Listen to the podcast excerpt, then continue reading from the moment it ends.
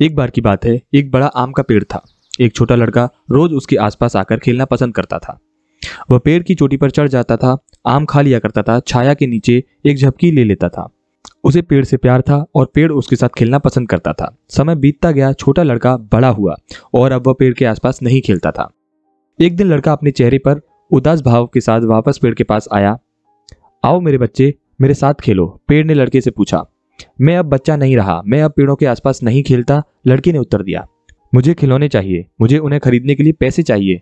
पेड़ बोला, क्षमा करो, मेरे पास पैसे तो नहीं है, लेकिन तुम मेरे सभी आमों को चुन सकते हो और उन्हें बेच सकते हो, ताकि तुम्हारे पास पैसा हो।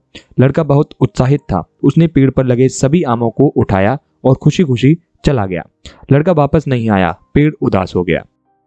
कुछ सालों के बाद वह बड़ा हो गया। पेड़ बहुत उत्साहित था पेड़ ने कहा, आओ मेरे बच्चे, मेरे साथ खेलो।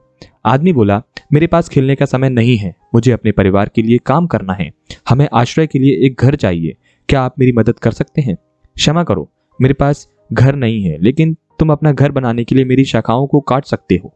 इसलिए उस आदमी ने पेड़ की सारी डालियाँ काट दी और खुशी खुशी वहाँ से चला गया। पेड़ उसे खुश देखकर खुश हुआ, लेकिन लड़का बाद में वापस नहीं आया। पेड़ फिर से अकेला और उदास हो गया। एक गर्म गर्मी के दिन वह आदमी लौटा और पेड़ खुश हो गया। पेड़ ने कहा, आओ मेरे साथ खेलो। आदमी बोला, मैं दुखी हूँ और बूढ़ा हो रहा हूँ। मैं अपने आप को आराम देना चाहता हूँ। नाव में घूमना चाहता हूँ। क्या आप मुझे नाव दे सकते हैं? अपनी नाव बनाने के लिए मेरे तने का उपयोग करो। तुम बहुत दूर जा सकते हो और खुश रह सकते हो।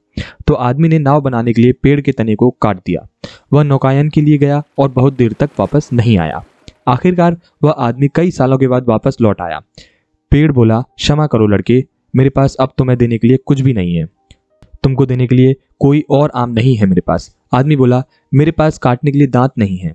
पेड़ बोला, तुम जिस पर ऊपर चढ़ सको, वैसा कोई और तना भी नहीं बचा मेरे पास। उस आदमी ने कहा, मैं अब इसके लायक नहीं हूँ, मैं अब बूढ़ा हो गया हूँ। पेड़ ने दुख के साथ कहा, मैं वास्तव में तुम्हें कुछ भी नहीं दे सकता, केवल मेरी मरती हुई जड़ें बची हैं। मुझे अभी ज़्यादा ज़रूरत नहीं है, बस आराम करने के लिए जगह चाहिए। इतने सालों के बाद मैं थक गया हूँ, उस आदमी ने जवाब दिया। अच्छा पुराने पेड़ की जड़ें आराम करने के लिए सबसे अच्छी जगह होती है। आओ मेरे साथ बैठ जाओ और आराम करो। लड़का बैठ गया और पेड़ खुश होकर मुस्कुराया। कहानी का पेड़ हमारे माता पिता को दर्शाता है। जब हम छोटे होते हैं तो हम उनके साथ खेलना पसंद करते हैं। जब हम बड़े होते हैं तो हम उन्हें छोड़ देते हैं और केवल तभी वापस आते हैं जब हमें मदद की ज़रूरत होती है। माता पिता हमारे लिए अपनी जान तक कुर्बान कर सकते हैं। उनके बलिदान को कभी ना भूलें। इसके पहले कि बहुत देर हो जाए, उन्हें प्यार और देखभाल दें। अगर आपको हमारा पॉडकास्ट पसंद आता है तो प्लीज़ हमें एक फाइव स्टार रेटिंग दें। रेटिंग्स आप हमें एप्पल पॉडकास्ट पॉड चीजर और स्पॉटिफाई पर दे सकते हैं।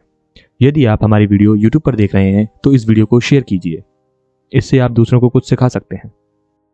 आज के लिए बस इतना ही। अगले हफ़्ते फिर मिलेंगे। तब तक के लिए अपना ख्याल रखें और सीखते रहें।